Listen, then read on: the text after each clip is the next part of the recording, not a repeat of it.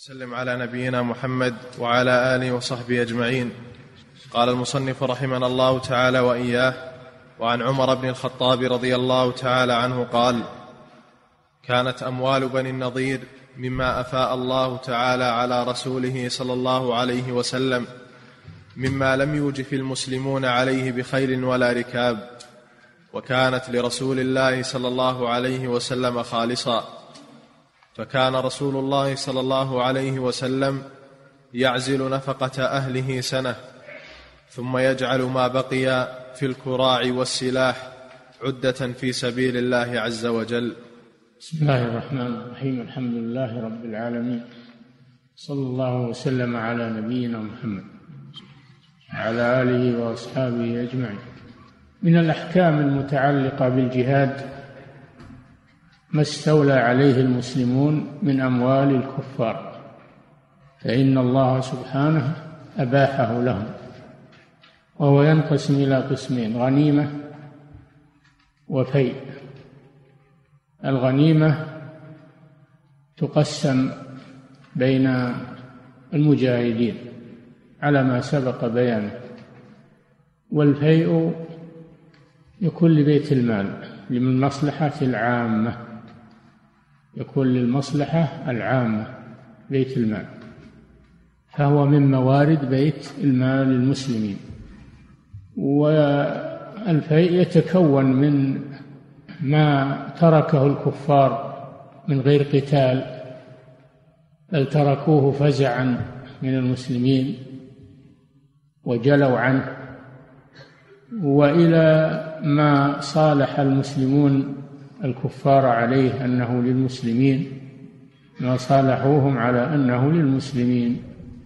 ومن الجزية التي تؤخذ من أهل الذمة، والعشور التي تؤخذ من تجار الكفار إذا تاجروا في بلاد المسلمين، وما يؤخذ من الأراضي الخراجية التي تكون وقفا لبيت المال، كل هذا يكون فيء.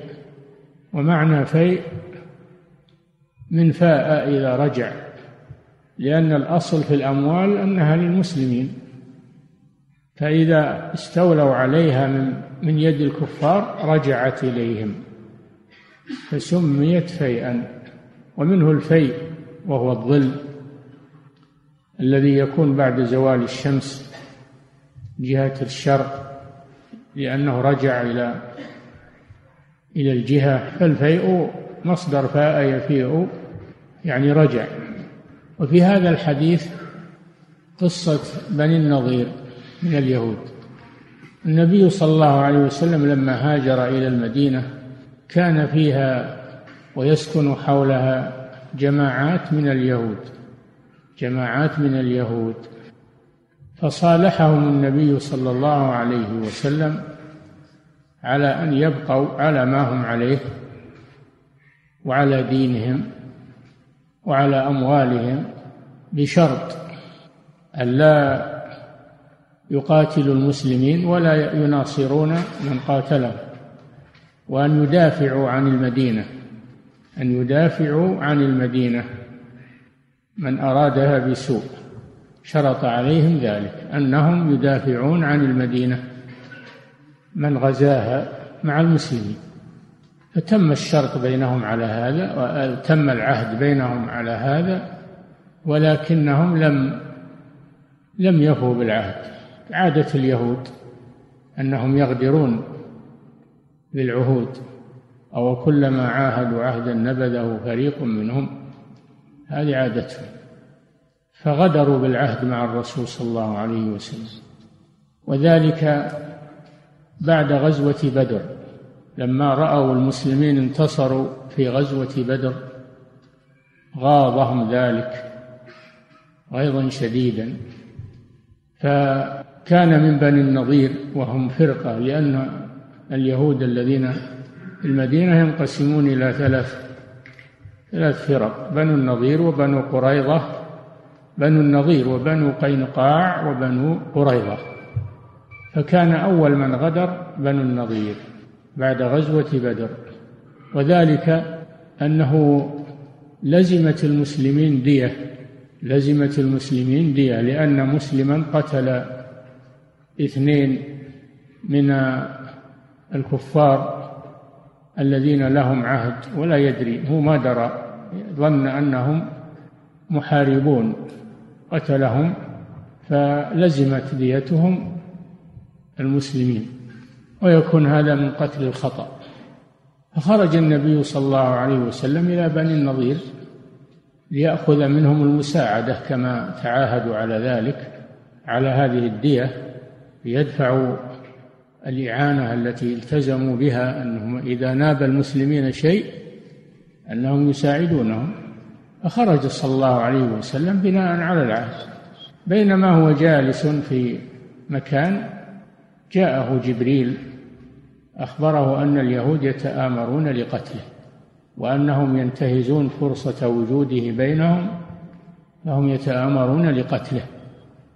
فقام صلى الله عليه وسلم كأنه يريد قضاء حاجته، ثم إنه ذهب إلى المدينة، ذهب إلى المدينة، وأمر أصحابه أن يستعدوا لغزو بني النضير، لأنهم خانوا العهد.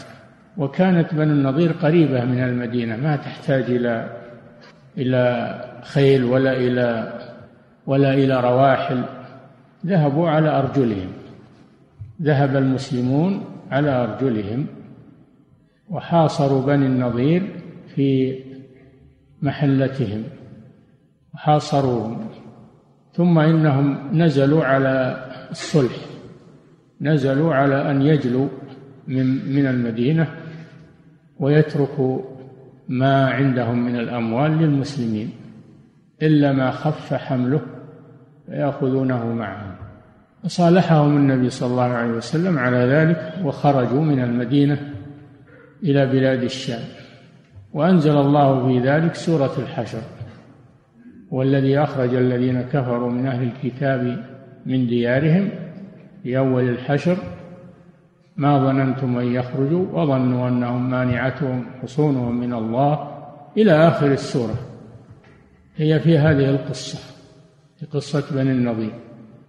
فالله جعل أموالهم خاصة للرسول صلى الله عليه وسلم، شيئا للرسول صلى الله عليه وسلم، لأن المسلمين لم يقاتلوا ولم يخرجوا بالخيل والاستعداد. قال تعالى: ما أفاء الله على رسوله وما أفاء الله على رسوله منهم فما أوجفتم عليه من خيل ولا ركاب ولكن الله يسلط رسله على من يشاء والله على كل شيء قدير. فجعله لرسوله صلى الله عليه وسلم خاصة، وكان صلى الله عليه وسلم يأخذ منه النفقة لسنته على أهله، والباقي يجهز به، يعد به القوة للجهاد في سبيل الله. ما زاد عن كفاية أهله سنة يجهز به المجاهدين والغزاة في سبيل الله، ولا يدخر شيئا زائدا على ما نفقة أهله عليه الصلاة والسلام.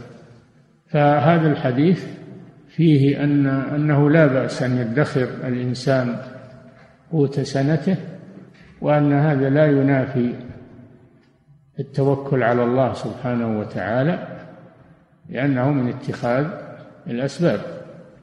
وفيه أن أموال الكفار إذا استولى عليها المسلمون بالجهاد أنها حلال للمسلمين، أنها حلال للمسلمين، لأنه قال بعدها: ما أفاء الله على رسوله من أهل القرى، هذه الغنيمة فلله وللرسول ولذي القربى، إلى قوله: والذين جاءوا من بعدهم. فالغنيمة تكون للمسلمين، إما للمجاهدين إن كانت غنيمة، أو لعموم المسلمين إن كانت شيئا من بيت المال. هذا ما دل عليه هذا الحديث. نعم.